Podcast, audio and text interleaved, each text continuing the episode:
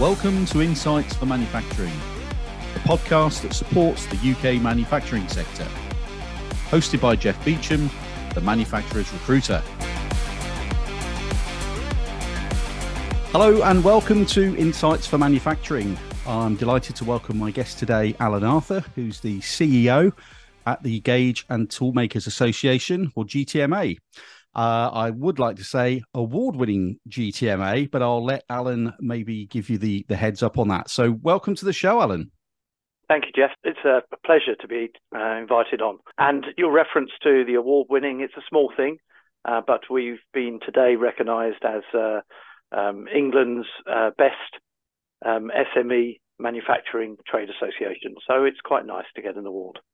Absolutely. Well, congratulations on that. It's fantastic for uh, the association, your membership, and well, UK manufacturing in general, really, isn't it? It's all uh, all. I think so. Yeah. All adding to the uh, all adding to the excitement at the moment. Brilliant. Well, uh, welcome to the show. So Just to get the, the sort of conversation started, then, for people that maybe aren't so familiar with the GTMA, could you just give a you know a brief overview of the sort of general services and support that you offer to your members and how that service adds value to their business? Sure, I will do. Um, the GTMA, as you've mentioned, the origins are the Gauge and Toolmakers Association. We've now added the tagline Manufacturing Resource Centre, which more adequately describes what we do these days. Yeah. We still have toolmakers and uh, machining companies at the heart of what we do, but our membership has extended far beyond that in our 80 plus years of existence. The essence of what the GTMA does is creates opportunities uh, for networking, opportunities for leads that should lead to work winning uh, for our member companies. The extensive membership now totals just under 300 member companies, all UK based, adding value to the manufacturing sector within the UK. Very vibrant, many are doing very well, I must say. And I think that the global shocks and disruptions that have been felt have simply opened up other opportunities for our member companies. Uh, manufacturing is alive and kicking. And we're seeing a lot in the news about the ranking in the world of UK yes. manufacturing. I don't think we should make too much about that, uh, but it is a significant contributor to our GDP in this country. Absolutely. I think at number eight we are at the moment, aren't we? I think yep, just just above so. France. And really good to hear you, you know, talk so positively about how things are going in general for your membership. You know, it's a busy sector and no doubt, you know, reshoring is probably the the buzzword that a lot of people are using at the moment, and you know, long may that continue. So, um, yeah, that's good to hear. I think I think it's very, it's very simplistic, um, if I can say that, to, to look at just plain reshoring. I think what's happened is um, OEMs, original equipment manufacturers, uh, brand names that you would recognise, but also top tier companies have been forced to look at their supply chain which has been ripped apart or disrupted. They've been forced to look at the total cost of things like tooling instead yes. of just offshoring um, and sourcing it to low cost economies. What's the real cost of that? And what's the impact on quality, continuity of service? And the other thing that's going on in the background, and this is where we're at the heart of uh, what's happening, the supply chains are becoming ever more meshed. So uh, larger companies aren't looking just for a single supplier. They want to know that there is that supply chain network that is able to support their supplier. Yeah. And that visibility of the supply chain offers opportunities. Many of our members have moved between sectors. If you roll the roll the coin back, you know, uh, 10 years, you might say many of our members were prominent in automotive and aerospace. Well, many are still in those sectors, but they've diversified. We've yeah. got members now working in medical device manufacture, in the space and telecommunications side of things, rail, um, and and that just continues to grow. Um, we've seen changes in procurement, and I mean particularly the British government through the MOD and other bodies like, like that, yep. where they're trying to buy in the UK. Uh, and where large contracts are landed in the UK, that means those smaller bottom feeding companies, those SMEs, then have the opportunity to bid in. And we see a real growth in that, where small componentry and assemblies are being sourced within the UK, where previously they would have been uh, possibly other powerhouses like Germany and Japan. Yeah. Well, it's good to see that's happening more often. I mean, I, I know uh, you know some of the, the recent defence, large defence contracts that have been in the uh, in the mainstream media are part and parcel of that discussion. And yeah, it's it's great for SME businesses. You know, let's face it. You know, is it around 99.99 percent of, of the of the you know business in our economy is is SME generated. So you know, we, we we need to be supporting that as a government, don't we? Whoever's in power, you, you know, I, I think it's thriving despite of any government policy. To be honest with yeah. you, um, that's not making a political statement. I just think um, successive governments have moved to support other sectors. Yeah. Um, and the yeah. manufacturing industry has just got on with what it does really well, um, from innovation through to mass manufacture we, we are never going to be able to align ourselves and compete alongside some of those huge powers around the world. But what we do, we do very well. And reputation counts for quite a lot, particularly uh, when the larger companies are struggling with quality and continuity of supply. Yeah, absolutely. Well, I, I know. Um, you, well, you and I met at the Interplas show um, a few weeks ago in, in Birmingham at the NEC. So we had the, the opportunity to uh, have a quick face to face chat before uh, before we lined up this podcast. Um, and I understand it's been about a year since you sort of took over as CEO at, at, the at the GTMA. How you mentioned some of the sort of changes over that eighty year period. What what what have been the sort of changes in the last sort of twelve months or so that that you may have been involved in, or has, have there been any sort of shifts in in more recent times as the the GTMA has evolved that that sort of you know worth worth noting? I I think so. It's worth mentioning here the the previous incumbent, the previous CEO, um, Julia, was in place for 25 years. Yes, and she oversaw a, a significant change throughout that time, not just one step change, and and was able to align the GTMA for what was required coming forwards. So her, her, visionary approach was absolutely excellent. You know, I I inherited a really excellent portfolio and an excellent team in the GTMA. And what we've done over the last 12 months is push forward on that agenda. Um, certainly in the last 18 months, and particularly in the last 12, 12 months, we've seen a regionalisation. Um, so not just reshoring, uh, but um, there are initiatives in place in the UK to stimulate growth in certain regions of England yep. and in Scotland and in Wales. Um, and that's promoting companies to grow and to move and to migrate. Um, we see changes in, in the energy sector, for instance, that, that largely props up the northeast and up into Scotland. Yes, where where we're moving from the emphasis on on, on drilling for oil, etc., through to renewables. But there's also the decommissioning work for the oil and gas industry. So there are massive opportunities there. And some of those regional authorities are able to offer stimulus or, or packages that actually encourage that. Um, we are running an event next year in Wales. We're running another event up in Scotland. Um, I'm in Glasgow uh, later on this month uh, for a supply chain event. And already we've drawn or attracted attention by a number of bodies from Scotland who want to work with us. Um, Brilliant. It, this isn't about world domination. This is about representation. Um, and I, I just feel that it's so important to keep these themes going. Where we see new opportunities, we have to go forwards very quickly to be able to advise our members and provide that market intelligence. They don't always have the opportunity to do that. If they want to get up to speed very quickly, we'll brief them. We produce a magazine biannually that, yeah. that puts forward those key elements, things such as the Rolls Royce initiative, to um, develop and build modularized um, nuclear reactors, which will basically commoditize that sector. Yeah. Now that's a manufacturing challenge. They can already build the reactors; they're putting them into uh, into submarines. What's the, the real challenge is for Rolls Royce, traditionally an infrastructure company and a power company, to turn themselves into a manufacturing company. Yeah. Where they're doing uh, production line assembly, akin to what, what happens in the automotive sector. So massive changes again, massive opportunities. And SMEs are not always well equipped to promote themselves, but also to identify how they get into that supply chain. And that really falls yeah. to us. That, yeah. That's our job. Well, that's really good news, and uh, yeah, the the whole sort of mini or small nuclear reactors. Yeah, there will be people out there that aren't fans of nuclear power. Full stop. It's you know it's not for everybody. I'm personally pro um, nuclear power. That's just my opinion. Um, but I think these small reactors, you know, are are so important. If the technology is already there and we're already using it, you know, for for subs and things like that, then uh, let's face it, you know, we're, if we're not digging coal out of the ground anymore and wind power, you know, it, uh, is there enough of that generated? All these other renewables. I, I don't think, it's a conscience issue.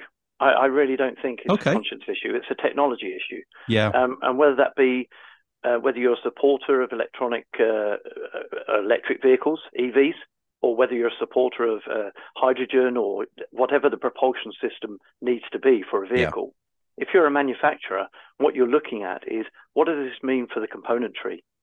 There's no doubt about it. Moving, away, moving away from internal combustion engines reduces the number of components that a vehicle needs. Yeah. However, there are other elements to that system the delivery of the system, the distribution, the infrastructure of mm. distributing hydrogen. How do you get that hydrogen into the vehicles? What componentry do you need for that? So you, as a manufacturer, you've got to be open minded to these things. Of course, what you do day to day may appear to be the same thing every day, but over a short, medium, and long term period, that changes. It's subtle. And yeah. the type of people you need, the type of skills you need to retain in your business and attract to your business change constantly.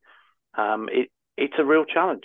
It's a real yeah. challenge. Uh, the employment opportunities in manufacturing at the moment, I would say, certainly since I started in engineering in the early 80s, um, it's never been better.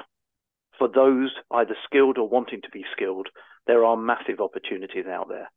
Uh, whether that be in the propulsion systems, as I've explained, for, for vehicles, or whether that be in the alternative energy sources, of which we will need every version. Every every version will come into the mix of energy supply in the UK. And if we leave it alone, others will pursue it and others will develop that technology. Others will have that ingrained in their education system and they will be supplying the engineers of the future. And yeah. that cannot be. We need, we need to be in the game. Well, that's just, an, I mean, I've spoken about the, the sort of skills crisis, if you like, you know, with a number of podcast guests over the last sort of 18 months. And, you know, here's a, a, another reason why, you know, manufacturing and engineering should be appealing to the youngsters of today and, and you know the, the, the sort of workforce of tomorrow you know it's not just about you know making things that are nice to haves. It's you know we, we, need to make things and have technology that enables us to survive and heat our homes and get us all around. And when you factor in the environmental side of things you know the younger generation are really sort of hot on that aren't they? It's it seems to be very popular. So you know, organizations like GTMA, um, you know, I think are in a really good place to to be able to harness some of the curiosity of of the youngsters of today and you know to get that message out there that you know tool making or you know manufacturing components or jigs and fixtures whatever it might be it's not this old fashioned dirty um you know factory based role where you know it's all the same technology is changing rapidly, and we do need people at all levels in that um, in that talent pool coming into to businesses uh, to make a difference. So, well, um, and we need to educate people continually on yeah. how that's changing. It's not yeah. about for most people, it's not about standing at a machine. The machine will do what the machine can do. Yeah, it's about the integrators. It's about how you're smart at, at, feeding the information into that machine, how you're smart about choosing the technique to actually manufacture the goods it's manufacturing, and how you integrate that machine with other machines yeah. using robotic technology and other transfer mechanisms. And all of that now is also done in a virtual environment. Yes. Um, so, so the concept of the digital twin is alive and kicking. Um, you're not going to get sign off for a massive investment without first having visualization of how that works right down to the fine detail. Yeah. And quite quite often these things are modeled in in the virtual world down to every last nut and bolt. And so you can simulate how the factory is going to work before you've even laid out the first pounds or or, yeah. or dollars or, or euros to actually invest in the equipment. Um, and it's very exciting. And and you put alongside that the learning systems, the deep learning engines, and AI that's coming into yep. the marketplace. Nothing, none of this stands alone. Um, I, I, was one of the, not the pioneers, but one of the early adopters of additive manufacturing or 3D printing, as you might call it. In my postgrad studies, um, back in my days in Nottingham, um, in the 90s. So yeah. it's been around for a long while. But right back then, those of us involved at the heart of it knew that it was a technology that needed to be integrated. It won't change the world. Nothing does. What happens is you chip away, you change yeah. how things happen, and those those small changes make bigger changes. So now we see typically people in a manufacturing environment running additive manufacturing 3D printing as part of the integrated response to a customer, be that early models for visualization or be that actual products that are yeah. then fitted to or, or adapted to um, existing components. Absolutely, and and the sort of additive manufacturing or three D printing is, you know, I mean that's a, a, sort of sector in itself that's just going vertical at the moment, isn't it? You know, and it's uh, it again, is, but it's, en- it's enabled by other technologies alongside it. Um, yeah, yeah. High speed machining and, and control of CNC machining now means that you can get such accuracies that couldn't have been dreamed of before. Surface yeah. finishing is, is, a whole technology of its of its own, both creating surfaces and also measuring those surfaces, and then explaining in a, in a data sense what those surfaces look like down to microscopic level, which yeah. is vital if you're going to have functional surfaces for things like um, turbine blades or the, or the inside of, of air ducts for Formula One race vehicles or if you're going to then to apply some micro or nano coatings to the surface, you've got to characterize it. Yeah. So the whole calibration, metrology, surface measurement, all of that technology comes into it, and that is at the heart of manufacturing. Yeah, absolutely. And uh, for a youngster, I guess uh, you know, it certainly opens the mind. It's um, yeah, a bit mind-boggling sometimes. I'm not an engineer, you know. I, I've been in and around you know all, all of the manufacturing processes that are out there over the last 25 years i've come across them in some shape or form at certain parts of my recruitment career. But um yeah when you when you look at the technology involved in how to machine components or how to how to develop a, a new machine that you know the guys over at the mtc manufacturing technologies association all these sort of organizations helping manufacturers create the stuff in the first place is okay having a design but how do you actually make that? And they're they're coming up with you know wonderful uh, you know new technologies you know to to take the whole industry forward. It's I, uh, it's I just so it vibrant. To, it's team spirit jeff. Yeah because yeah. it, it's not only the physical team of the people it's the physical team of the technologies.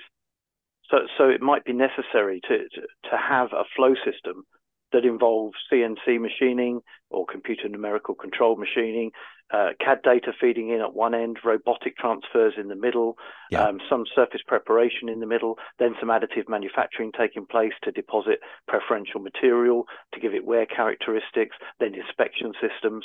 And so it goes on and on and on. Um, and that isn't seen by the consumer.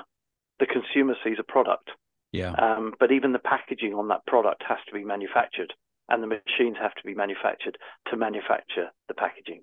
And so it goes on. Yeah. Wonderful, wonderful stuff. So just going back to the, you know, the the topic of of sort of skills and mm-hmm. the you know we, we, we spoke about sort of supply chain challenges and, and reshoring and all that sort of stuff how how is the gtma actually supporting its members in addressing some of those issues? You know what what, what are you involved in to sort of uh, you know provide that support? We're able to do, to do a number of things. We're not able to do everything. Um, delivery of training across the uk is very patchy in terms okay. of tool making yeah. in terms of machining. Some is delivered at colleges. Uh, if you go to if you like the, the traditional heartland of the west midlands um, there is something of a void that's been filled now with companies such as uh, In-Comm, um, which is um, yeah. a, a, training delivery company. They've got several places across the West Midlands, and they train apprentices from the sort of 16 year age group right through to level six, which is um, full degree status. Yeah. And I and think they partnership with C Brandauer for their, their tooling academy. Is that right? They have indeed, and they're delivering bespoke training into Jaguar Land Rover yeah. for, for the people who mind the tooling. So they're not tool makers. They're yeah. people who are expected to watch the tooling, to look at the tooling operate in the factory, to check the tooling, to service the tooling when it, when it, when you get a breakdown and things like that. Yeah. And so a company like In-Comm is absolutely vital as one of the key links in the chain to provide that bespoke training um, to enable companies such as Jaguar Land Rover, where they can't recruit recruit tool makers yeah. Yeah. to do that job. What they want is people with plus plus knowledge. Uh, and really, that's how that happens. In the background, also, all of the apprenticeship paperwork is all being rewritten and resubmitted to the government.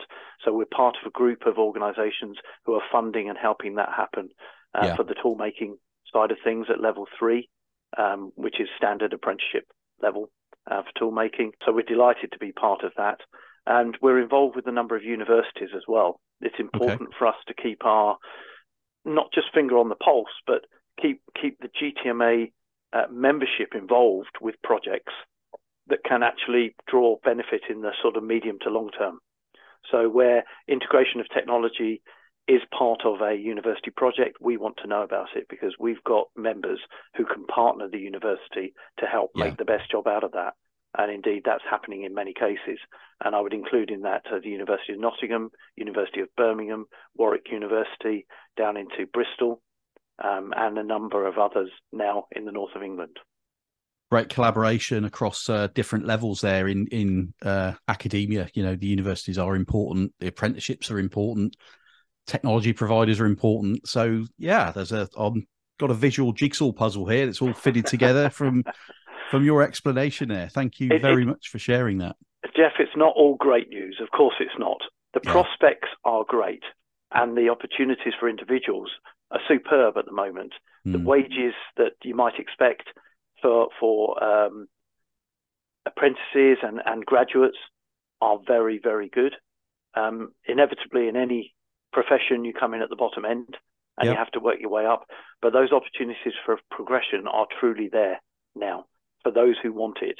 Yeah. Um, and they can they can grow very quickly. And what we've talked about earlier in this podcast about the technologies is absolutely vital.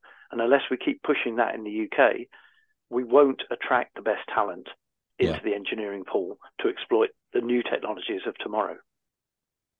You, you mentioned uh, well new technologies. We we spoke about additive manufacturing a bit earlier. What what do you, do you just want to sort of throw a little bit of a, a, spotlight on some of the other emerging technologies that are you know helping to shape the future of manufacturing and how's the GTMA sort of adapt into those sort of changes? Sure. Uh, I think one element of that is, is accuracy level, um, okay. where new technologies, non-contact measurement, um, use, using lasers uh, to modify surfaces. That is a technology that's that, that's come down into the microscale and yeah. it's going down into the nanoscale now. So that that that surface modification is absolutely vital for everything from replacement hip and knee joints, mm. orthopedic type work, right the way through to wind tunnel tests on components that fit onto high speed vehicles. I'm talking yeah. about here um, aerospace type vehicles uh, and, and, ballistic technology. Yeah. Um, so so that that granular um, level of technology is being enhanced all the time. The ability to visualize and interact with with haptic feedback, you yeah. know, uh, something that doesn't it doesn't even exist yet, is absolutely vital. It's tested, it's proven before people embark upon the actual investment in in the infrastructure and the technology to actually be able to co- create the components that they want. Yeah. So that's going on, um, and the the movement around the world of of technologies means that the biggest change we're seeing is, and I've mentioned it before, in the integration, in in the seamless, speedy movement of no, of data, of knowledge, be yeah. it globally moving or even within a factory yeah. and that, that data being retained and being a known entity. So, it, you know, we would all want to make sure that every medical device we ever used was traceable back to the people who made the components. We all want to know if we're in an aeroplane that that's not going to fall to the ground, that everything back to the source of the metal ore that goes into making the spindle for the wheels, you know, has all been tested and it's all traceable. And, and that industry four concept, that that seamless data yeah. is a massive area of technological growth. Yeah. There are other techniques that are coming out um, for um, manufacture without tooling. So additive manufacture will be an example of that. Yes. But there are there are other techniques using lasers, using um, robotic um, uh, implements to actually shape sheet metal and solids yeah. um, without the use of tooling. And those technologies will come to the fore. And then we move into the realms of, if you like, uh, the kind of what we we would say is make believe. Um, that's the new new materials, the materials okay. we don't even know about yet that might feature on a James Bond film and then come into reality. Um, you know, if we if we look back at old James Bond films from the 70s and 80s, and we all wondered at that futuristic technology. well, it, it, was there already, yeah. and it came yeah. and it went, and there's new technology now. Uh, and I think that, that that realm of future gazing, I think, is really really important. Um, the, the, the future um, human achievement, if you like, on the bigger scale, is going to be in space. It's going to yep. be all about communications, and it's going to be all about space. And satellite technology is right here in the UK, not just the satellites that are sent up, but the control of those satellites from here on planet Earth. Yeah. Um, so we've got a great footprint in that, particularly down the sort of M5 corridor down yes. in the sort of Bristol area. Yep. A lot of technologies around there that specialize in that area. During the last five years, quite a bit of movement from aerospace companies um, in the supply chain looking into the space supply chain. Yeah. Um, I know at the latest uh, DSEI show this year, there was a, a specific um, uh, uh, hangar, if you like, or huge area given over to space technology.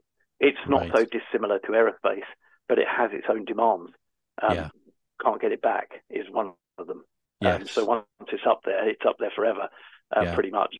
Um, so new techniques have to come about. New materials will be driven by that exploration, and it all comes down to you know, Joe and Jane working in a, in a high tech factory, coming up with something new and being yeah. able to do something in a better way than someone else. Yeah.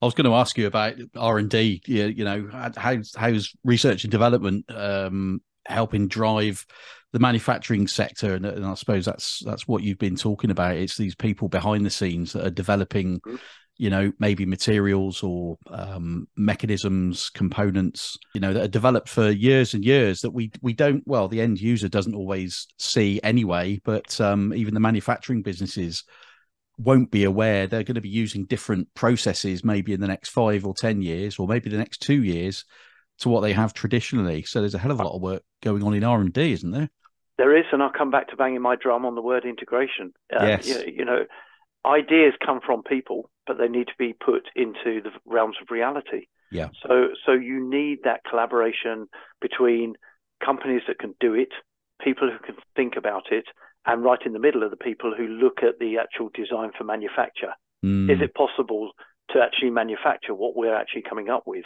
And do we have the materials available? And if not, who can give them to us? And how can they yeah. give them to us? And when can it come? And then how can we program the work? So it's not looking at things in isolation. It's looking at that whole gambit uh, and bringing forward the technology. And, and, we do it very well. The universities in this country are very um, intellectualized. Um, they tried to gear, them, gear, themselves up more as um, applications based. Yep. But actually, the best way for them to do it is to grab hold of two or three trusted manufacturing companies and form that alliance. And, yeah. and you know, universities like the University of Warwick have been very, very good at doing that, and other universities, Heriot Watt, also, um, of, of, aligning themselves with key players in the commercial marketplace, yeah. and actually achieving much more because of that. Uh, and we'll see more of that going on. Uh, and you know, we we applaud it, and lots of our members are benefiting from that. And again, that this isn't about highbrow, lowbrow. This is about keeping our members informed of what's going on. They have then the informed choice yeah. to go and chase down the opportunities. Yeah. There seems to be a number of uh, sort of businesses springing up, you know, startup businesses that have been spun out of university um, research, you know, and that's that's really great to see. One and of... I think you see that particularly. Sorry, Jeff, to cut across you, but on the medical device side of things, the the, the innovative inventor type people come up with a great idea, they exploit it through commercialization of that idea. Yeah. That grows into a bigger company. They feel uncomfortable being in the bigger company. The bigger company carries on commercializing that and some other ideas, and that individual moves on and starts up again. Yeah. With a new idea.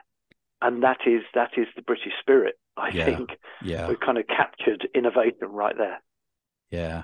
Innovation uh, w- coupled with the entrepreneurialism. Um, Absolutely. But that's the thing about entrepreneurs, isn't it? You know, sometimes they have a great idea, but then you know they'll have a, a, a concept, but then don't necessarily know the best way to to make something or even take it to market. You know, it's it's a mix of different skills, isn't it? Um, which which makes it all all all a all a challenge and, and more interesting when when these things work.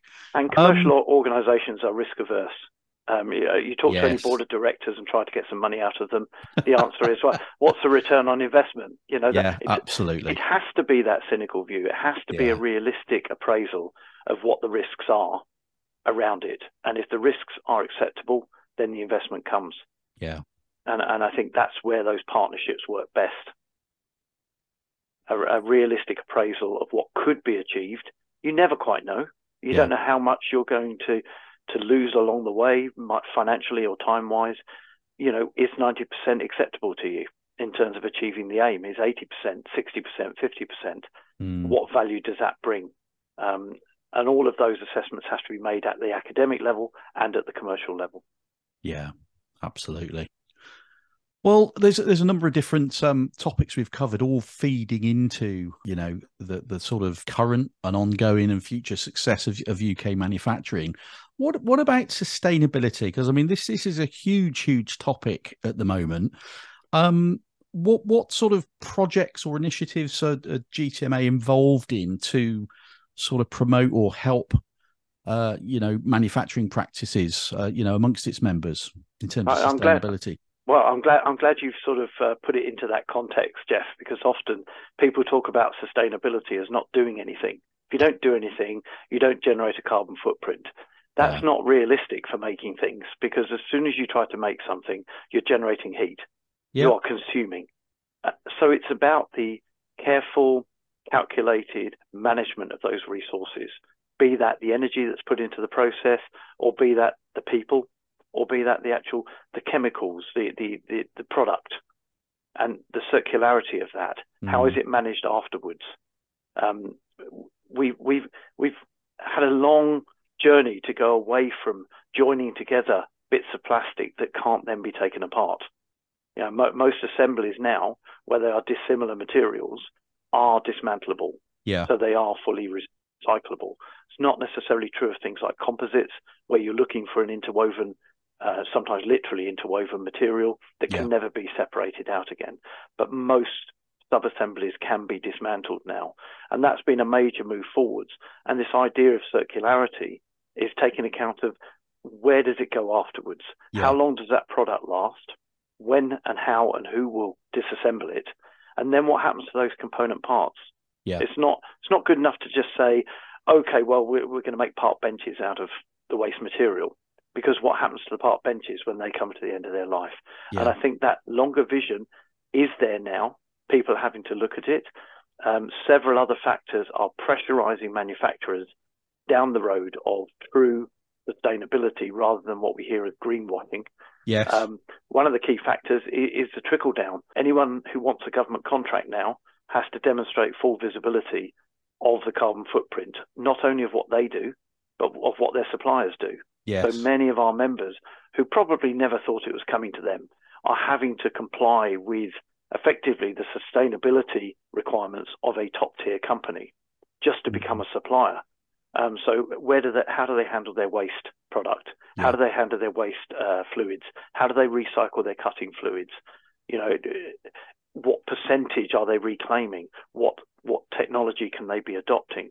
So uh, one of our members uh, who are into pattern making have just won the first King's Award for sustainability in manufacturing. They have okay. many initiatives that they've employed, employed, including changing their shift pattern to exploit availability of energy, um, yeah. They haven't just gone through this routine changing your lighting um, to improve the energy side.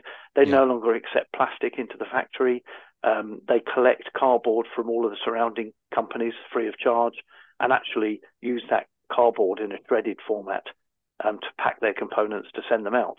They wow. track all of their packaging in and out of the company so they can put numbers on the doors.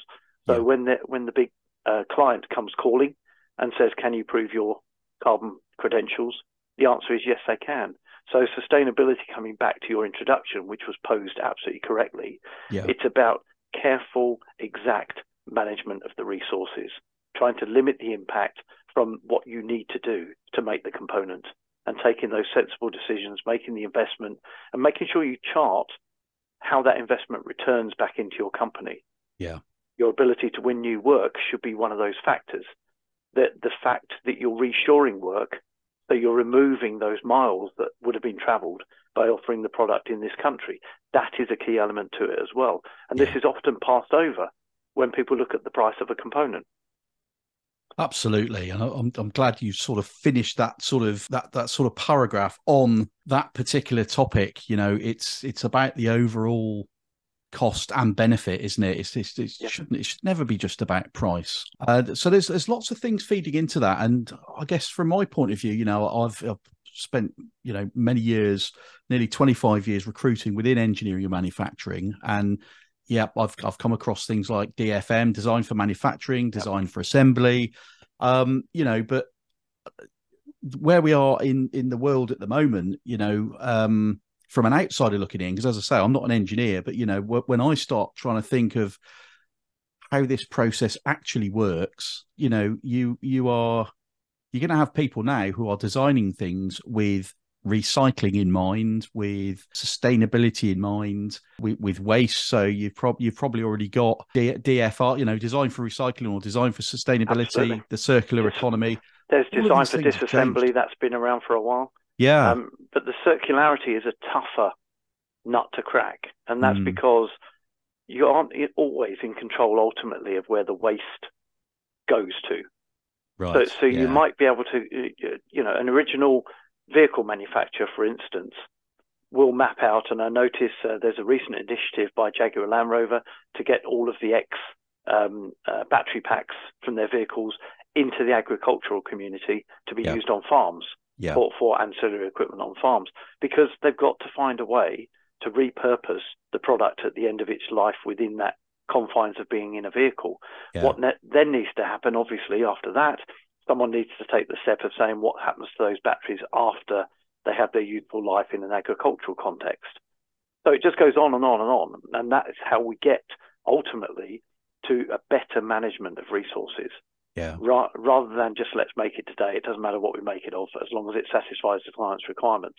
I think there's got to be that partnership, and again, the word integration of everyone down the line, not just the people who are making and disassembling or the people who are using, like us as consumers, but also the disassembly. Um, are bringing to here um, things like packaging. Yeah. Everybody hates plastic packaging, sure. You know, you ask anyone, nobody's going to tell you they love plastic packaging. That's but, true, very true. guess what? Most of what you receive is packaged plastic, and there are very, very good reasons for that um, because there aren't always alternatives. So, what's happening now with things like um, uh, distribution of pharmaceuticals and self use of medical devices is the packaging is being designed totally for reuse. Yeah. So, you, so moving forwards, you will receive your your drugs in a small sender unit. It might be a little tube, or it might be some sort of um, uh, uh, unit that you put onto your arm and you press to deliver the drug into you. So you need to remove that from the packaging safely. So it arrives with you safely. You remove it from the packaging safely. You then need to put it back into the packaging. And then ultimately, when all of those elements are back in the packaging, the packaging goes back to the original supplier. Yeah who then recycles that packaging as the packaging. So we're not talking about remaking the packaging. We're talking about removing those components that you've used, recycling those, cleansing the packaging, be it under UV light or any any kind of treatment. And then reusing that. So you can see very quickly how we're going to get to a situation where the packaging will be more intricate than what it contains, and it's mm. probably going to cost more for the packaging than the components that are contained within it. So then you look at the global scale, it's no surprise to see some of the massive acquisitions globally that have been taking place of packaging companies yeah. by, by people like um, Amazon. Yeah. They've been buying up these companies so that they get the full circularity of yeah. the process chain. So they're all logistics companies that are buying up plastic packaging companies um, for, for this continuum. Yeah. That's going to exist. Well, that's that's a great thing. I, I was going to ask you actually. You you, you mentioned the, the, the GTMA member that had sort of won this King's Award. Um, yep. Are you seeing a lot of collaboration between members on how how they got there, or you know, best practice, and how to you know, is is there a sort of blue? You know, once a, a, one company's been successful at this, you know, are, are they tending to want or have enough time to then share that knowledge and best practice with other other members, for example? Well, th- th- those that achieve are, are evangelists and they want to share the story. Those that have not achieved that are, are the more reluctant people, and yeah. they will they yeah. will be forced into adopting the best practice. So so you've got a choice, really, haven't you? You yeah. you you set your stall out, you become part of the best practice, or you wait until you're dragged kicking and screaming, or you refuse to take part and you're out of business. Yeah. There really are only those options as a manufacturer. Yeah. Yeah. Um, absolutely. And I, you know, just just small things. We, we've got a company in membership who specialise in retrofit elements onto machining centres that will reclaim for you more of your cutting fluid and extract for you more of the swarf componentry in that cutting fluid. Yeah. And they use all sorts of clever techniques, including magnetics, to do that. And they'll retrofit that on your machine. So hey, guess what? you get more out of your cutting your cutting yeah. fluids, so you're getting yeah. better better value for money, less effluent, less disposal, so your carbon footprint is is reduced. So all these little things add up to a much better way to make what you were making in the first place, and you might even not improve the product, but you can improve the process to get the product. Yeah, I dare say some of that may would that result in a sort of lower piece price as well. Um, it can do. Yeah. So there's another benefit as well. So uh, it should be like pushing against an open door, really, shouldn't it? Um, I, I, think once it happens once or twice, the pre-qualification side of things. Once yeah. you once you realise as a company that doing these things gets you through an open door to compete for work, then of course you're going to carry on on that journey. Yeah, yeah, brilliant. Okay. Are there any initiatives coming up or any sort of events? I know we, we, we were at the Interplas. I mean, is there anything else in the calendar this year um, that, that GTMA are involved in that, that manufacturing professionals should look forward to maybe getting involved in or, or visiting? Yes, certainly. Um, later this month, um, the 25th, 26th um, of October, there's a supply chain event in Glasgow uh, it's not being run by the GTMA, it's being run by a company we work closely with. So I'll be speaking there about the opportunities in modular construction, uh, okay. uh, particu- particularly for the nuclear side that we've mentioned, the small nuclear reactors. Um, there are other there, there, are a few other interesting talks there as well. Um, and so we'll be trying to engage people to talk about GTMA membership. And um, we're looking to set up a Scotland event next year. So some of the people we've been talking to will be there to meet with me um, to discuss maybe stating that at the NMIS Centre, okay, which is the National Manufacturing Scotland yes. um, Centre just outside Glasgow. Yeah, that's uh, that's followed the following week by Advanced Manufacturing at the NEC, a two-day yep. event. Um, that will be very busy. We're in that period at the moment where people are attending trade shows, and particularly SMEs are out there keen to talk to people about what they do and yeah. what they can offer. And then moving into next month, uh, we run a, uh, a unique event uh, called Meet the Toolmaker. Uh, we run this um, every two years with the British Plastics Federation. Okay. So what we do is we line up the best toolmakers. So we'll have 30 toolmakers who will all have desktop displays, and the British Plastics Federation will bring the moulders to that event. We're running it within In-Comm, so we can showcase okay. the training that's going on at the In-Comm facility. So promoting the best practice in what they do. Yeah. Um, and it's just one junction away from the Jaguar Land Rover plant for obvious reasons. Um, yeah. That will attract their attention as well. So yeah. that's run on the 15th of November, free to attend. Where GTMA run an event, we try to run it free to attend, free to park. Um, okay. Um, to, to maximise the attendance. Um, they tend to be one day events. Um, so that's running in November on the 15th. Meet the Toolmaker. Anyone puts it into the internet search engines, they'll get okay. that. Um, Great. And, and then we kind of go into a quieter period in December, and then we emerge in January. We're at Autosports, uh, which is in the first week of January. There is a big engineering section in Autosports because, of course, it's all about performance. Yeah. So much as everyone likes to see the shiny facade of a race car or a motorcycle, it's about what goes on in the power plant. Yeah. And yeah. all that all that componentry needs to be sorted out along with heat exchangers, drivetrains, etc. So GTMA support that. We'll have a group of members at that event, uh, springboarding into the new year. Um, and where's that anyone, one being held? When is it? Um, Where? Uh, that's being held at the NEC. Oh, that's at the NEC as well. Okay. Yep. Um, so that's that's run. Um, the schedule shows me that uh, 11th and 12th of January is the Auto Sports Show.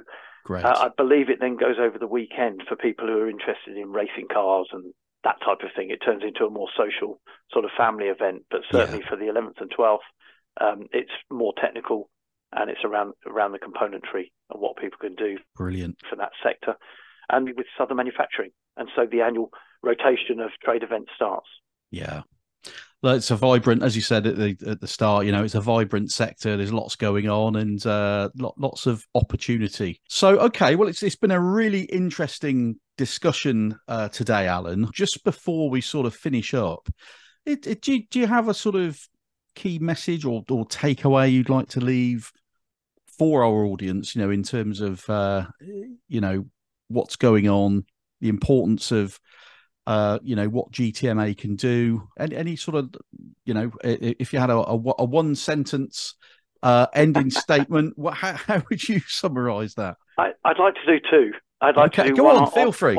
Okay, one on behalf of the GTMA, really, first and foremost, that um, quite often people who move from companies who are members of the GTMA then reintroduce us to those other companies. Yeah. And that is a telltale sign. They enjoy that that level of support and GTMA will continue to provide that going forwards. Yeah. We're increasing the number of events we're involved with. I don't have to make a sales pitch. It's a very soft sell as far as GTMA membership goes. You know, we're there to support. We're there to make introductions. We're yeah. there to help generate opportunities um, for the for the manufacturing community. And from my perspective, as a as a personal note, um, I mentioned earlier in the talk, uh, entered the engineering fray in the early 80s. I entered as a structural engineer, civil engineer. Um, I migrated over into being a mechanical production engineer and then went into mechanical engineering. Uh, I find myself now not involved at the core of engineering, but all I'd say is that fluidity, that ability to move between the disciplines yeah. has improved rather than going the other way. The commonality and the overlap between the nuclear industry, for instance, um, the defense industry, the manufacturing industry, the civil engineering construction industry. That's yeah. all embodied in this latest technology with Rolls Royce. Yeah, yeah. So, so an engineer is an engineer. It's someone who has an ability and a knowledge and an interest around solving technical problems. So, any of your audience who are in or looking to be recruited into engineering, I would advise them to be very open minded to where that leads, not just yep. what they achieve in the first place. That sounds like some very, very good advice. I, I can't disagree with that at all. So, well, Alan, thank you very much for this this conversation. It's been an absolute delight for me. I, I always love learning new things, and I'm sure there's going to be lots of uh, you know value added insights taken away from this podcast by the by the audience. So that wraps up today's episode. I hope the audience have enjoyed our discussion. Thanks again to Alan Arthur from the GTMA Thank you for listening and look out for the next episode of Insights for Manufacturing. See you Thanks, next time and bye bye. Bye bye.